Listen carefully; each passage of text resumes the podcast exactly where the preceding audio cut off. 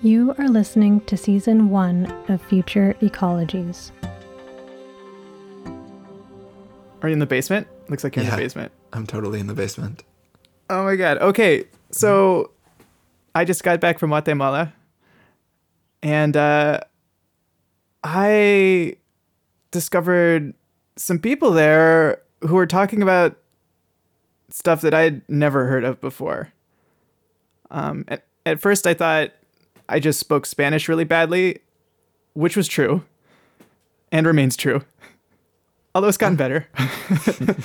uh, but actually I I I think that what they were talking about was real.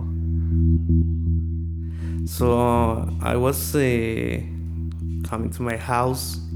I was actually um, preparing myself to go to bed, and I was closing my eyes, and then the earthquake started.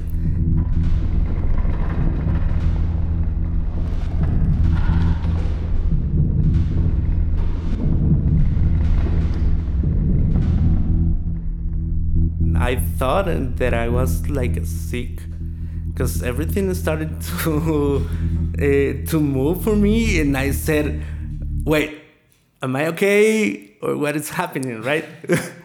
so I woke up from bed, and I went out from my from my room, and I had some uh, backpacks uh, on a higher place, and one of them fall down on me and it was really scary. It was one of the scariest uh, moments in my life because my family started to scream. I went outside. Um, I was looking at the, the sky because uh, right in front of my house, I can see the Santa Maria volcano. So I can see the, the mountains around the city.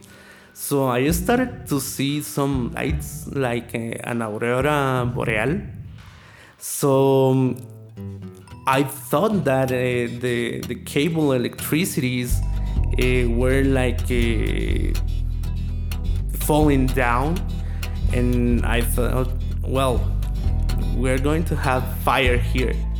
But then when I saw a little bit better, uh, they were lights that were going out from the mountains.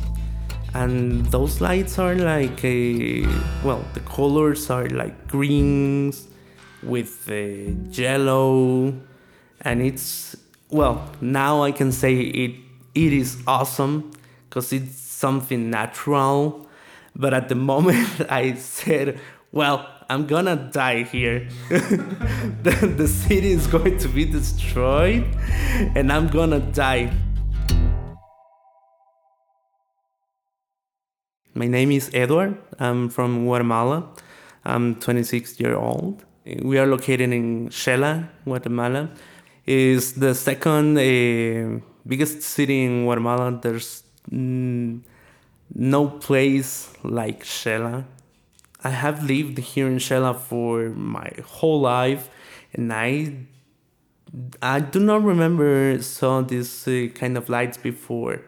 Uh, we were talking uh, the day after the the earthquake, and we were talking about that uh, uh, some of the people uh, on the city saw the same lights that I saw, and I thought they they were they weren't going to believe what I was telling them, but it was something crazy.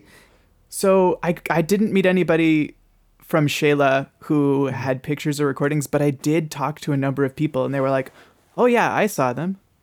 Or or my boyfriend saw them. or oh yeah, yeah, yeah, yeah, talk to talk to this guy, he saw them.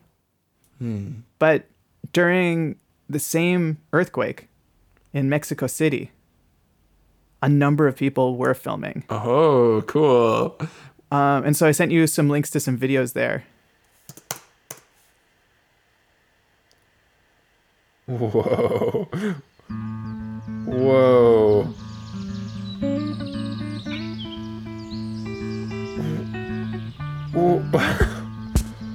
Oh, it's like lightning, but there's no arcs. It's just lighting up. It's like it's just casting on the on the clouds like like huge flashes. They only last a second. That's so cool. What the heck? All right, that's ridiculous. Um, whoa, I'm all done.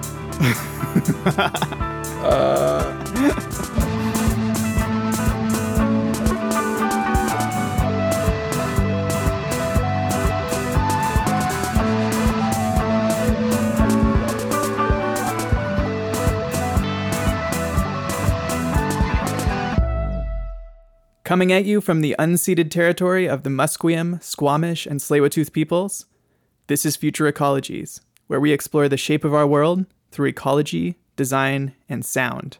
I'm Adam, And I'm Mendel. and what you just heard was Mendel reacting to videos taken in Mexico City during the September 9th, 2017 earthquake that struck off the Pacific coast of southern Mexico and Guatemala. Yeah, it was pretty intense. 8.2 on the Richter scale.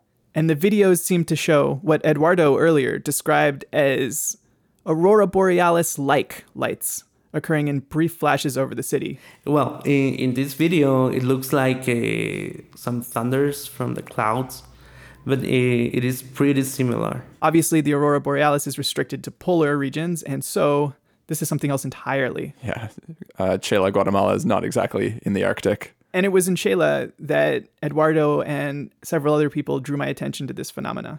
And it's those interactions that Adam had that sent us way, way down this rabbit hole into the world of earthquake lights and other unexplained earthquake associated phenomena. which, as a scientific field, is more like a minefield. The videos, which you should definitely watch online, are prime fodder for conspiracy theories, which you quickly run into. We thought we were looking into this very specific, very strange phenomena, but the box we opened up turned out to contain centuries worth of unexplained sightings, the science, or pseudoscience, depending on who you ask, of earthquake prediction, and the state of our earthquake early warning systems here in North America. So, with no further ado, let's start with what you found out about the history of these so called earthquake lights. Yeah, so there's documentation of earthquake associated lights going all the way back to the 1600s BC. These can be anything from the northern lights kind of lights that Eduardo described to floating orbs in the sky or fire like flickery light coming out of the ground. A great recent paper collects 68 of the most convincing and best documented of the literally hundreds of sightings from the last few hundred years, together in one place. And some of the witness accounts are pretty wild. Check this one out from February 5th, 1663, after an earthquake in Quebec. We saw fires, torches, and flaming globes which sometimes fell to the earth and sometimes dissolved in the air. And here's another from May 21st, 1874, an earthquake near Asheville, North Carolina. A strange phenomenon of lights was witnessed by many, lights which frequently shot up from the mountain. A few nights before Thursday evening's shocks, a party of four or five at Spicer Springs saw a huge light moving up Broad River, which shone with such intensity as to exhibit the trees and hills for an eighth of a mile on each side of the river, as if it were daylight. It shone but five minutes, and disappearing, left all in darkness.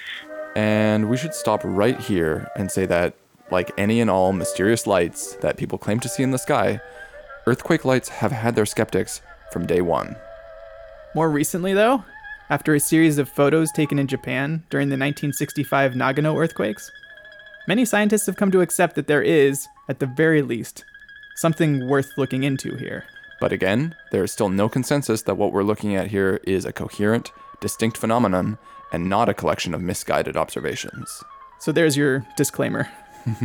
I'm kind of inclined to believe the folks I spoke to in Xela, and there are actually a surprising number of articles online, many in reputable publications, that reference these phenomena.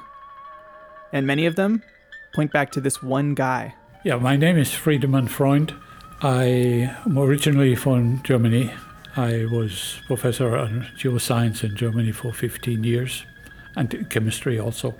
And then I moved here to America because when I came as a NRC senior fellow to NASA Ames Research Center, I liked the place so much And I did like also the climate here in Northern California. Dr. Freund is at the center of much of the research and controversy surrounding earthquake lights. I met him at the SETI Institute, That's short for the Search for Extraterrestrial Intelligence. which, of course, is located in an unassuming office park in Silicon Valley. I found Friedemann pretty fascinating, but I'm going to turn it over to Mendel at this point, because honestly, the physics here is a little bit out of my league. Well, I'm no rock physicist, but I'll try to break it down. In a segment that we're going to call Mendel Explains a Thing.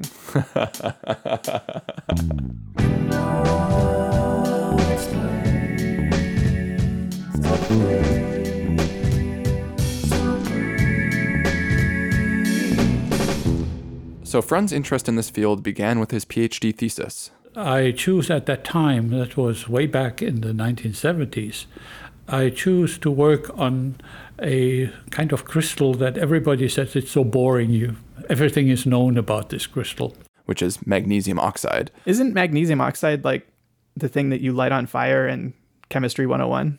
Uh, I think that's metallic magnesium, Oh, yeah, like just magnesium just magnesium. Yeah, before it's bonded to oxygen. yeah, yeah. That's the pure metal form. Because I totally remember Yeah. lighting it on fire with oxygen, actually, right? But I found some very strange anomalies in this crystal. And within a few years, I had f- discovered that actually I had found a new type of structural defect on the atomic scale in these uh, supposedly s- super high purity, very simple crystal structures. And, um, and I sunk my teeth into this. And he still has teeth. He actually has quite a charming smile. Cute. So, after becoming fascinated by the molecular defects in this seemingly simple crystal, Friedemann discovered that the same defect was present in a whole class of minerals known as silicates. These minerals comprise over 90% of the Earth's crust. At the molecular level, they're composed mostly of silicon and oxygen.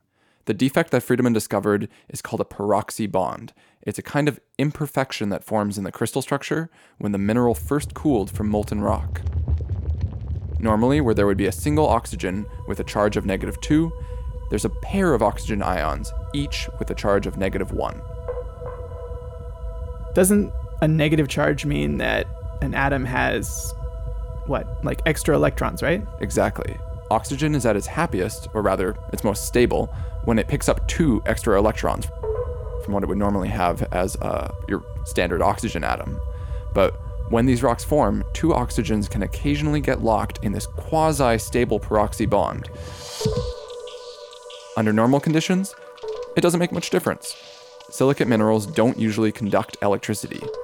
That is until. I did one experiment that uh, everybody to whom I told I would do it said I'm absolutely crazy. I took a long piece of rock and stressed it only at one end, and then I found the electricity arriving at the other unstressed end.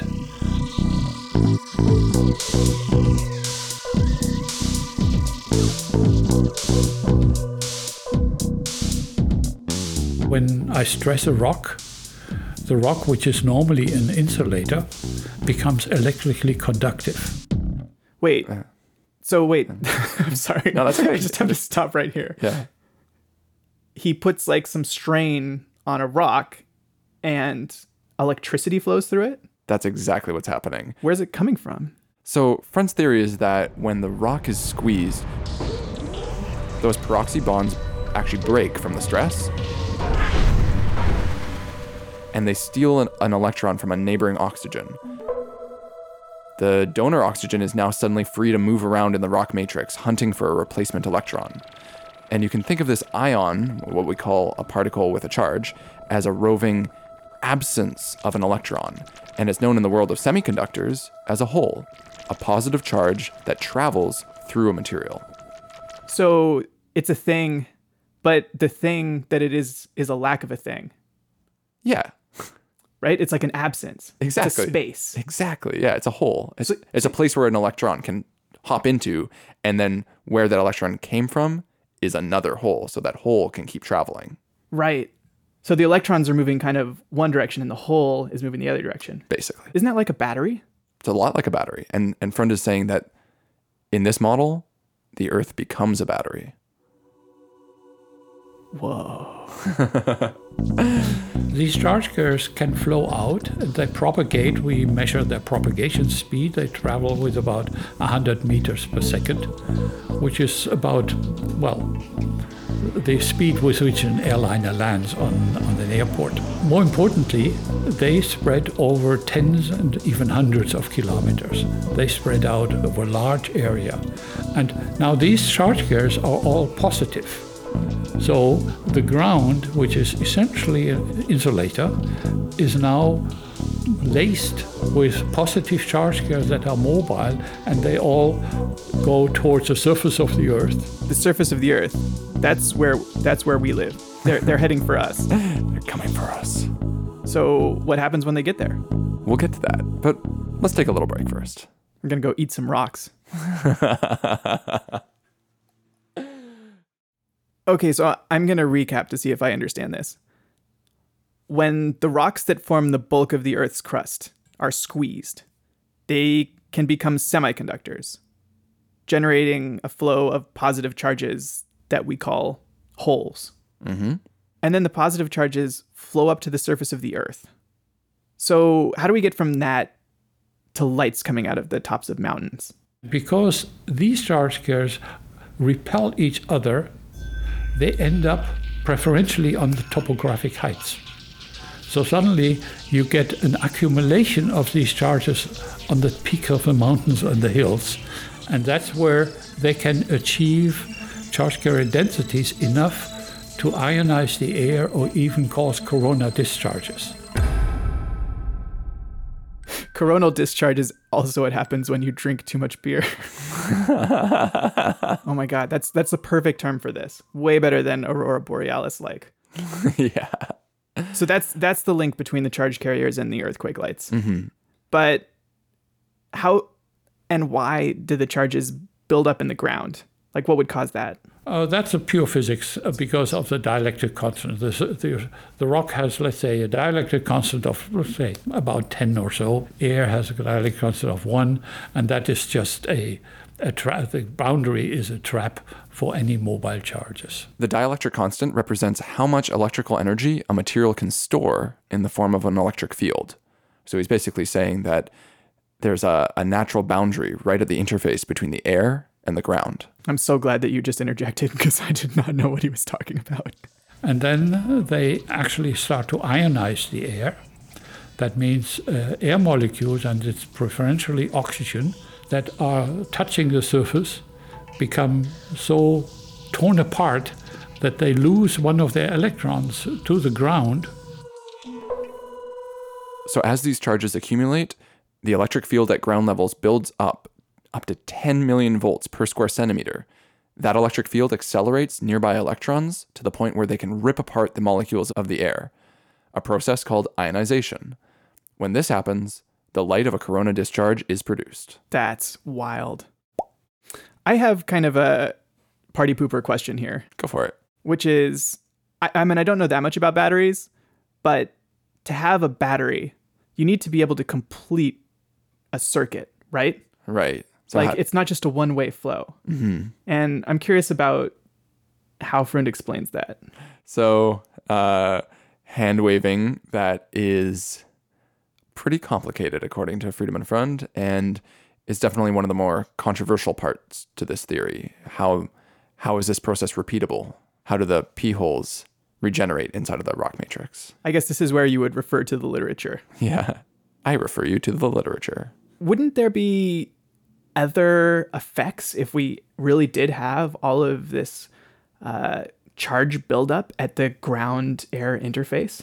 Um, so yeah, this this flow of electrical charge uh, could be responsible for all sorts of other phenomena. Well, of course, there's also water in the in the Earth's crust. Uh, this water is in form of little little films, film water, intergranular water. That is actually a very good conductor of these charge carriers. But in the moment you have a body of water, the dielectric constant of water is 81, and at this boundary between ground doesn't have to be solid rock; it can be also mud and uh, water, such a high electric field is building up that you electrolyze the water and water becomes stoichiometrically oxidized to hydrogen peroxide. Nobody likes to swim in hydrogen peroxide. Even I know that. Well, it's of course a tiny amount of peroxide, but uh, normal water, seawater, groundwater, always also has dissolved organic material just from, from nature. And this organic material becomes oxidized. And there is, for instance, one process that I'm very actively interested in, namely, could it be that this oxidation of the organic molecules that are dissolved in regular water can lead to new compounds, and we know they can lead to new compounds, but if these compounds are neurotoxin, we would suddenly start to understand why millions of fish die in shallow water before earthquakes. But this isn't just a problem for fish. From a chemist per- perspective, these electronic charge carriers that I was mentioning that have the capability of propagating, they are actually extremely highly oxidizing, highly aggressive rock radicals. So are these these free radicals? These are the same free radicals that we're always worried about and why we eat lots of blueberries and buy antioxidant things. Is that right? That's right. It's actually probably also the reason that fireflies glow, but we'll get into that another time. And they probably cause, for instance, for animals that live in moist environment, they irritate the skin and uh, make them want to leave their environment because they cannot stand it. It becomes intolerable. I, I find that when Freund talks about animal behavior, it it can sound a little bit far out, but I want to relate to you this really interesting uh, research paper from 2009. So so you ready? I'm ready. Okay, so these two researchers, Rachel Grant and Tim Halliday, they're studying Bufo bufo, which is essentially the common European toad. And they've been studying this toad for years in the same place, these lakes uh, in this area called L'Aquila, which is kind of in the center of the Italian boot, right?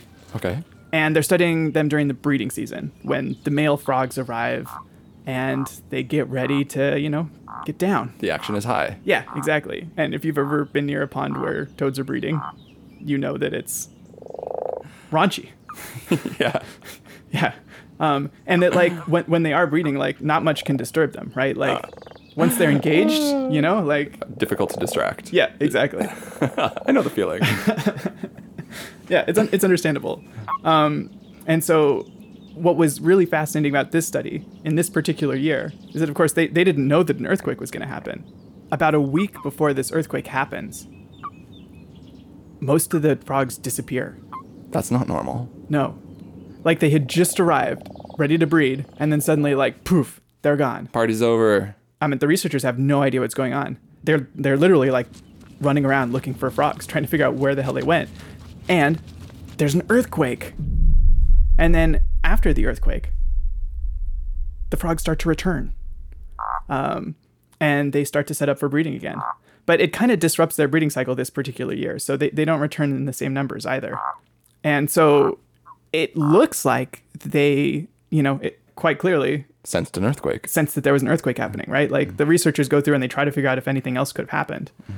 Um, and since then, uh, Rachel Grant has uh, done a number of different papers, one from Peru, um, several with Dr. Freund actually, about how these p holes could possibly affect the water and cause uh, these frogs to leave. Right. I, I think it was basically that it changes the chemistry of the water in a way that makes it physically uncomfortable for them to be in the pond. So they're just like, I'm getting out of here. So yeah, and that's one hypothesis. There's also other ones, you know, like radon gas and infrared and, and ionization of the air.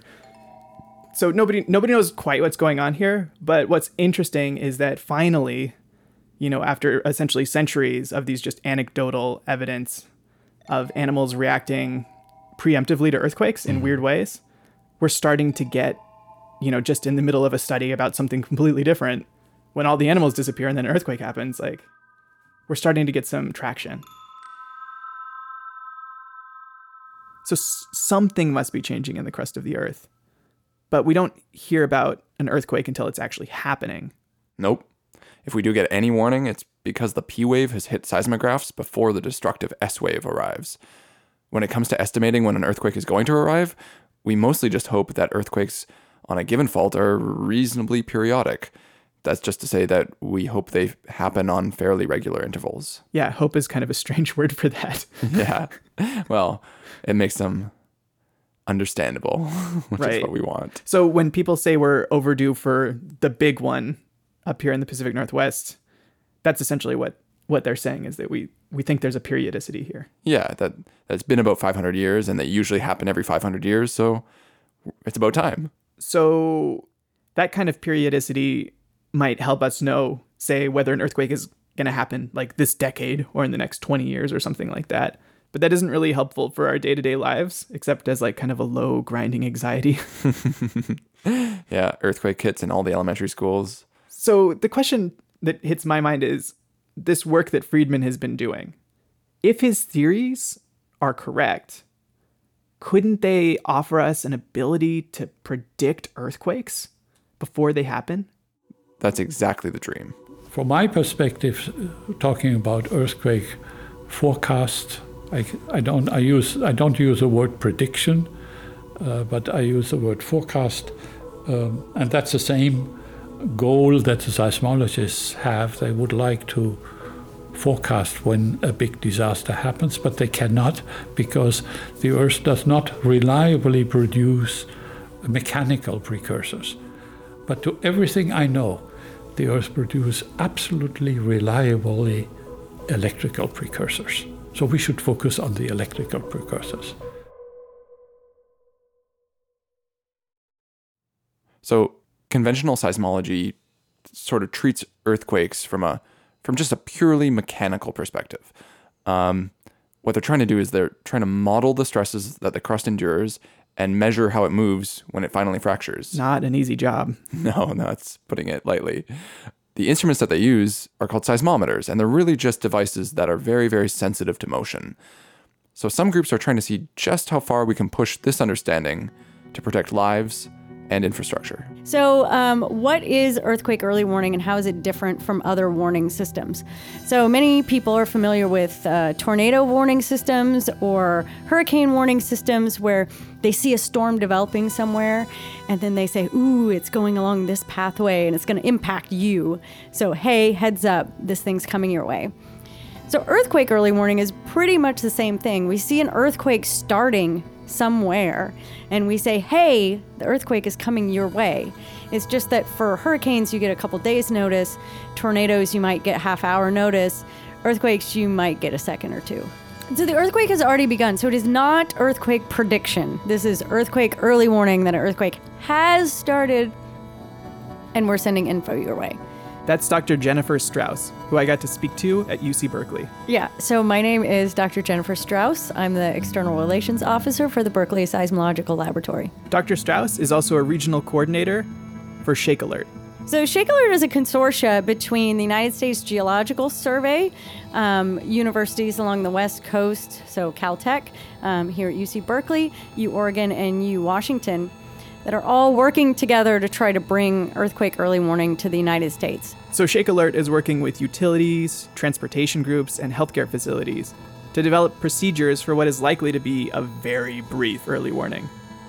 And it's worth noting that the US and Canada are kind of late to the party when it comes to earthquake early warning systems. We haven't had a massive earthquake that has killed massive numbers of people like Mexico and Japan have. And so their countries really had to address an egregious problem quickly. They also were focusing on a problem that happens offshore. And so, very large subduction zone earthquakes that happen offshore can produce massive amounts of shaking, impact people really far away from the earthquake. In that sense, you kind of have a little bit of time from when the earthquake starts and when it really starts shaking your heavy population centers. In California, we have the problem where people like to live where really pretty landscapes are, and that was created kind of because of all our earthquakes that we have here. So you're putting your people on top of the problem. And when you do that, you don't really have a lot of time between when the earthquake happens and when you need to warn people. And so you kind of had to wait for stuff to be able to be fast enough to provide that sort of warning. And that's where we are now. So, with a few seconds to spare, trains can be held in their stations, surgeons can put down their scalpels, and the word can go out to drop, cover, and hold on. Shake Alert is upgrading and linking together existing seismic networks along the Pacific coast and refining the algorithms that notice an earthquake in the making. And in order to make the most out of their quake identifying algorithms, Shake Alert has the ambition to build a global seismic network using your smartphone. Their app, called MyShake, is built to be your portal for earthquake notifications and a way to crowdsource data from millions of accelerometers, those extremely sensitive little devices that you have inside of your cell phone that tell it whether it's facing up or down so the screen knows which way to flip. If you're using your phone during the day, MyShake doesn't care. That's just human activities. For its purposes, that's very boring, so it ignores it. But then after you've set your phone down for a bit, it's like, ooh, something might happen. So it listens to the accelerometer and it waits and it listens. And it's got an artificial neural network on board that decides, with the data coming in, whether the thing that is recording is an earthquake or is it a human activity. And the human activity stuff, again, it doesn't care, it ignores it. Um, but if it's an earthquake, then it starts recording and it saves that information. And number one, it sends a trigger message to our cloud server that, aha, I think that there's an earthquake. And if other phones nearby you say, aha, we also think this is an earthquake, then we can aggregate that information and say, aha, there was an earthquake there. So I just love citizen science projects like this.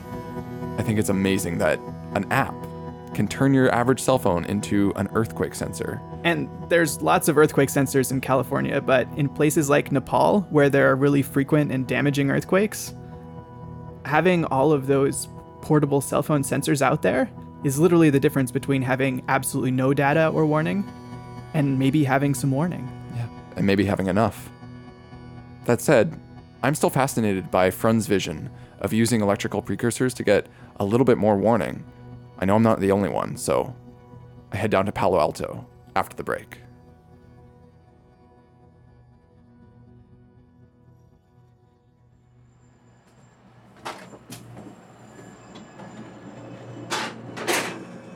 And this is California Avenue. We're now arriving at the California Avenue station. Hello. This is QuakeFinder. Since 2000, they've been listening to the electrical signals from the Earth, and they've been trying to tease out how they correspond to seismic activity. And unlike Shake Alert, which is a consortium of the US Geological Survey and a number of universities, QuakeFinder is a private venture, supported almost entirely by their parent company, a satellite and aerospace engineering consultancy called Stellar Solutions. You literally could not get more Silicon Valley than this, They even have some contributions by Elon Musk and Pacific Gas and Electric. or PG&E, for us Californians in the room. Tom Bleier, CTO of QuakeFinder, gave me a tour of their headquarters and the equipment they use to hunt for earthquake precursors. Tom actually first got interested in the subject for the same reason we did earthquake lights. I've got to say sorry in advance for the noise in this interview. The AC was on high and my microphone skills were on low. Are we recording now? Or We, we are, if that's okay. Okay, And yeah, it's fine. Uh, here's Tom introducing the first instrument in their arsenal the magnetometer. Think of it as a bar of metal that is highly conductive to magnetic fields. So it actually acts like a funnel. It funnels these signals through and then goes out. But wrapped around the bar are tens of thousands of windings of electric wire. And anytime you change the magnetic field over a coil of wire, it generates a voltage. So a small, small amount of magnetic field change over thousands of turns of wire, it's like an amplifier. and amplifies it. Let me see if I have this straight. Magnetometers sense the changes in the Earth's magnetic field caused by a flow of current that's theorized by Dr. Freund. That's right.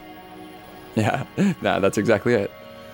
These things are sensitive to picoteslas, which means they also pick up all sorts of human electronic noise. Ooh. So there's probably tons of that in the Bay Area, right? Like it's probably the noisiest place on Earth for human electronic noise. Yep. What other sort of signals are muddying the magnetic waters? It can see currents in the electronics, so Everything is a noise source. our cell, we could take our cell phone and just sweep it across there, and you'd see a huge signal because there's tiny currents going on in the cell phone. Not only can it pick up readings from its own electronic components, it's sensing nearby cell phones or even someone walking by with a set of keys in their pocket. But one noise source stands out above them all Bay Area Rapid Transit. Oh, I know that one. Every time a BART train starts up, it creates a huge magnetic pulse, and we can see that for 10 miles. Even, even though we put our sensor on the other side of the hill behind Berkeley, the ultra low frequency goes right through that hill like there was nothing there. You might be wondering if they can also monitor the BART trains and use that to cancel out the junk data. Oh, oh, like noise canceling headphones. I know technical stuff. We actually tried that. We put magnetometers right next to the track when they started. Um, early Sunday morning when the BART system starts a little bit later. But we found out quickly that there were other trains starting on the other side of the bay um, even before we put our magnetometers down, and they broadcast through the 140 miles of track like a giant antenna. This sounds like a total pain in the butt. Yeah, I mean, that's really all just to say that you're not going to get clean electromagnetic data in a busy urban area. One that just so happens also to be built directly on top of a major fault line. So, luckily, QuakeFinder has another tool in their data mining shed ion sensors. Ooh, what's an ion sensor? So, this is an ion sensor. Little black box about the size of a brick of cheese. Uh, there's a chamber in the bottom part with a plate through the middle of it. So, if you can imagine a stream of air being sucked through this with a little fan, if the air is dry like it is in this lab right now, there will be no current going between that plate and the outside edge. If there is ions in the air, it'll start creating a current between the plate. And we measure the amount of current, and the higher the current, the more density uh, the ions are. So, when an electric field from the ground starts ionizing the air, these sensors are measuring those charged particles directly? Are they as sensitive to human activity as the magnetometers are? No. Uh, in fact, QuakeFinder is collecting data from their ion sensors up and down the Hayward Fault, which happens to run right alongside the BART tracks. But the final piece of data collecting machinery is by far the coolest. I mean, literally, it's uh, it's in space. So luckily, there's a satellite above California called the uh, NASA GOES weather satellite. And that satellite at geosynchronous orbit is staring down at California, and it can pick up this long wave infrared, and it looks like the area is heating up at nighttime, which is very strange. Uh, in my experience, the ground tends to get cooler after the sun goes down. So, uh, what's happening here? It's an illusion. The uh, the ground isn't actually getting any warmer or colder than usual. When something is hot, it's actually glowing in the infrared spectrum. But infrared light can also be generated when ions in the air eventually get neutralized. So this GOES weather satellite interprets light from deionization as aberrant warming on the Earth's surface when it's really Oh. just happening in the air. Okay. So, so if the satellite says, "Hey, the ground is getting hot, but it's nighttime," then there's potentially some ion action going on somewhere down there, either on the surface or in the atmosphere. So there's the magnetometers, the ion sensors, and the infrared detectors on a weather satellite. What are they actually seeing with all these data? Can they detect earthquakes? According to QuakeFinder, yes. After eliminating as much of the noise as possible, they compare all their data to the seismometers. Leading up to an earthquake, they see a characteristic pattern of activity. About two weeks before the quake, there are lots of pops on the magnetometers, more than 10 times the normal rate for several days. Then, mysteriously, everything gets quiet. The day before the earthquake, the pulses return and the ionization readings go through the roof. Amazing. So there's there's like a, a fingerprint, if I can call it that, that an earthquake might be about to happen, and that that I mean, if I'm doing my math right, that's more than a week of warning.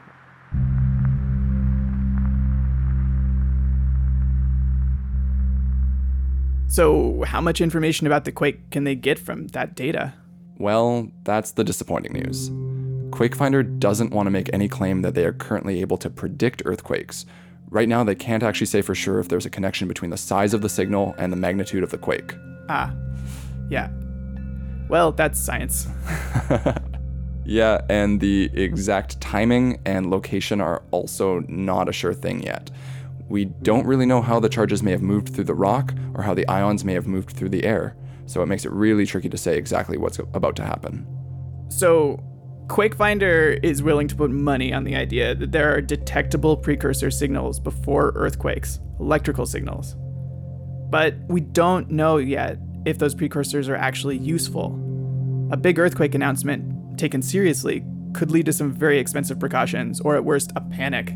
In practice, it's all about certainty. What is the chance that that signal is a false positive? QuakeFinder currently has a confidence in their signals of about 2.5 to 3 sigma, which means that about 1 in every 220 forecasts would be nothing. Is that is that good enough?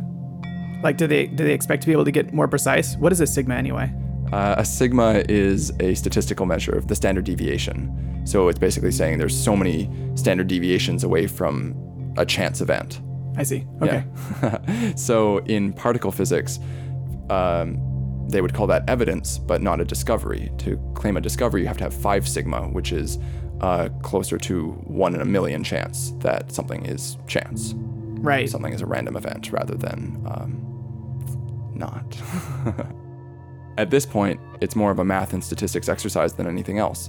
They're sitting on 80 terabytes of raw data from Ooh. over 170 detectors around the planet. They're recording more than a thousand earthquakes larger than two and a half magnitude. The trick is to get the signal out of all that noise. That is a lot of data. Yeah, I. they're gonna have to eke out whether there's a way to forecast the really important stuff, like how big the quake is and and when and where it will arrive. Exactly. Somewhere in the data. But we're living in the age of big data, and it's possible that the tools to solve this problem are finally mature. QuakeFinder has just joined forces with a machine learning group. Which machine learning group? Uh, sorry, for the time being, that's confidential. Ah, I see. But if everything goes well, they hope to have some results to announce by the fall of 2018. You tease. So does that mean it's just a, a waiting game? Can they make any use of their detectors right now? Um, it will be a while before we do public forecasting, at least in the United States. To do the socially responsible thing, you need to be um, really good at it before you start emptying out cities, um, you know, ahead of an earthquake. So, what is that, you know, number? We, if you look historically at hurricanes and tornadoes and weather, at the point where you're about half right um, is the point where you're doing more societal good than societal harm. Now, that's not to say that there aren't private forecasts organizations, for instance, that have um, large distributed infrastructure. That's Dan Coughlin. He's QuakeFinder's former director of research and development and now serving as an advisor to the project. His analogy to hurricane prediction is pretty interesting. I mean, hurricane forecasting essentially went from no warning to one day of warning to three days of warning.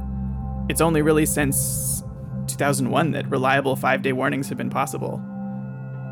So maybe the only way to get there with earthquakes is just to keep looking for those patterns. Maybe we'll get there with MyShake, or Shake Alert, or maybe we'll get there with Freund's theories and QuakeFinder. Or maybe the Earth is just more noisy and complicated than we have the time, or the money, or, or the ingenuity to decipher.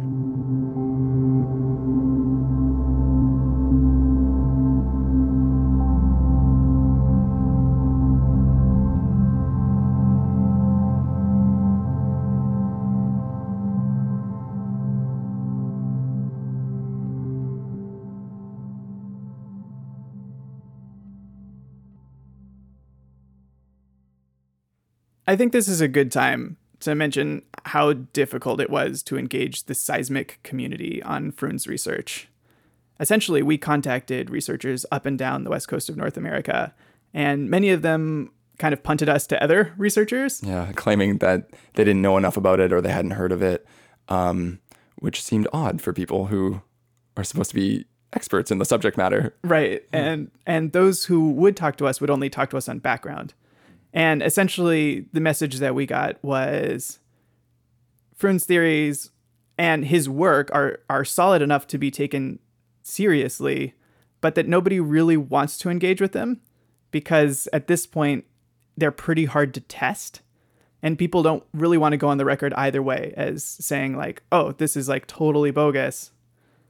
Um, and then you know maybe they're wrong later Yeah. or or you know kind of prematurely being like yeah let's go with this and then maybe it turns out that there was nothing there It's true. And and the people that are the few people that are vocal about it are in just strong criticism of each other. Uh, both sides think that the experiments that the other is running are completely invalid for one reason or another. Um, so it's it's hard to see the truth. But overall, what was really surprising was just the the deafening silence in the literature that there wasn't really any ongoing discussion about is this is this right or is this wrong? Here's why. It's just here's a theory and the establishment is more or less ignoring it. Right. The deafening silence in the american mm-hmm. literature that's true. right? I mean what's interesting is seeing different researchers in japan in peru in europe in new zealand taking Freund's ideas and starting to apply them to their own research and to things they've observed in earthquakes around the world it's really just here in north america that people have been real quiet um, which i mean Freund will definitely insist if you ask him that you know essentially like the seismological establishment kind of wants to silence his ideas. He's pretty convinced of that. I think in human interaction, particularly in the academic world, uh, there are two ways to react to something with which you disagree. You can either counterattack and publish something that say, "Oh, he's wrong and that cannot be true," or just silence, just silence. And behind the scene, I I do have evidence that people are interfering even at the uh, government at the NASA headquarter level to cut my funding. it seems easy for them to see his work as, as just another theory another fringe theory in a long line of fringe theories there's been people who've claimed to be able to predict earthquakes before to obviously no results Like if you have something really cool, like I'm all for cool, you know. Like I, I kind of, I kind of want to see it. But four photos of, you know, some lights you saw the last time you were in an earthquake is interesting, and it adds to this body of, of you know, lore or more background data that maybe somebody will pull through later to do a study. But you got to have legit stuff. It can't be just a fly by night theory. The the reason why a lot of the scientific community is a little jaded about this stuff is because some of it is very apocryphal, some of it is very anecdotal, and we get a lot of emails from people who are like, I have this really cool model that I really need somebody like powerful and with lots of money to help me, you know, prove that that this is my earthquake prediction thing. maybe ego takes over from good science that people want to stake a claim of their discovery over what is actually legitimate data so they see these theories as being just an expensive distraction and they don't actually want to draw any more attention to it so they would rather just keep on the path Right. Yeah. And al- along that line, it's also worth noting that the other thing that a lot of these researchers explain to us is that for several decades, like from the 60s onward, the seismological community spent a lot of resources trying to find mechanical precursors to earthquakes. Mm-hmm. They spent a lot of time trying to figure out how you could predict them. And essentially, after decades, you know, many of these same researchers that we're talking to now came to the conclusion that it was a bit of a dead end, that we wouldn't be able to do it. that's mechanical precursors not electrical precursors Right. Well, and most seismologists are they're studied in the mechanics of these things. I mean, hmm. it it takes somebody who's interdisciplinary to to be able to look at both the electrical and the mechanical and kind of understand. It's I mean, it's very complicated stuff. But I think there might be a little bit in there of like we tried to find something that could help us predict earthquakes and, we, we spent a lot of resources and we couldn't do it. And now you're telling us that like we weren't looking in the right place, right? And mm-hmm. maybe we're just like we don't want to go through that same experience again.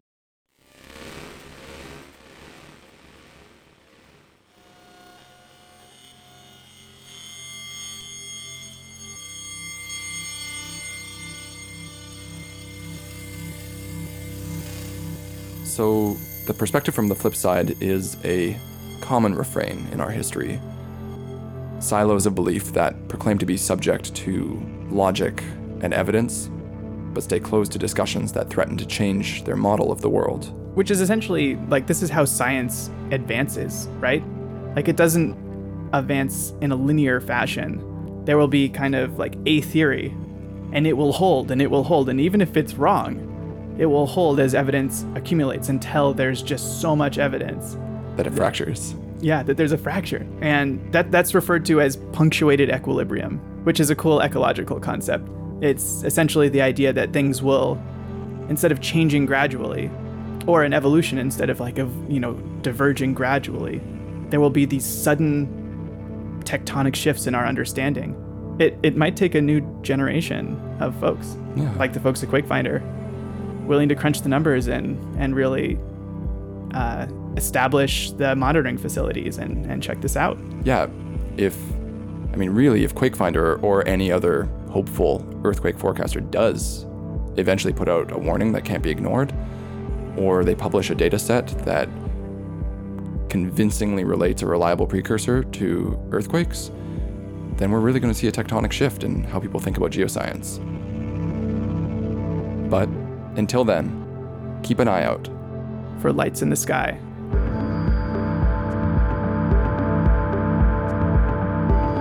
These lights is uh, a good memory for me now. At the moment, it was scary, but at this time for me is a good memory. I don't think I'm gonna forgive these these lights uh, in a short time, but I just want to say let's try to, to keep the nature, to protect the nature, and obviously enjoy the nature. It's, the only planet w- that we have. We are destructing the planet, and it's not fair for the animals, for the plants, and neither for us.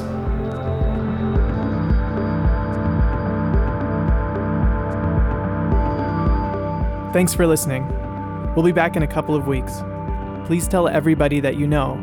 Subscribe, rate, and review the show wherever podcasts can be found. It really helps us get the word out. In this episode, you heard Edward Gonzalez Godinez, Friedemann Freund, Jennifer Strauss, Tom Bleier, and Dan Coughlin. This has been an independent production of Future Ecologies. Our first season is supported in part by the Vancouver Foundation. If you'd like to help us make the show, you can support us on Patreon. To say thanks, we're releasing exclusive mini episodes every other week. The first two are already out. To get in on the action, go to patreon.com slash futureecologies. You can also follow us on Facebook, Instagram, and iNaturalist. The handle is always Future Ecologies. Special thanks to Riley Byrne at Podigy, Andrzej Kozlowski, Sarah Sachs, and to David Skulski. That's my dad. A lot of research went into this episode. If you want to read the underlying research, we've cited all of our sources in the show notes for this episode. You can find them at our website, futureecologies.net. Music in this episode was produced by Sunfish Moonlight, Jonathan Shirk, Dr. Turtle, and Radioactive Bishop. Thank you so much for all your help. And for all of you herpetologists out there who might have noticed that I flipped halfway through my story about Bufo Bufo from saying toads to saying frogs, we acknowledge here at Future Ecologies that toads and frogs are different. Different enough to be in different families. So thank you for noticing.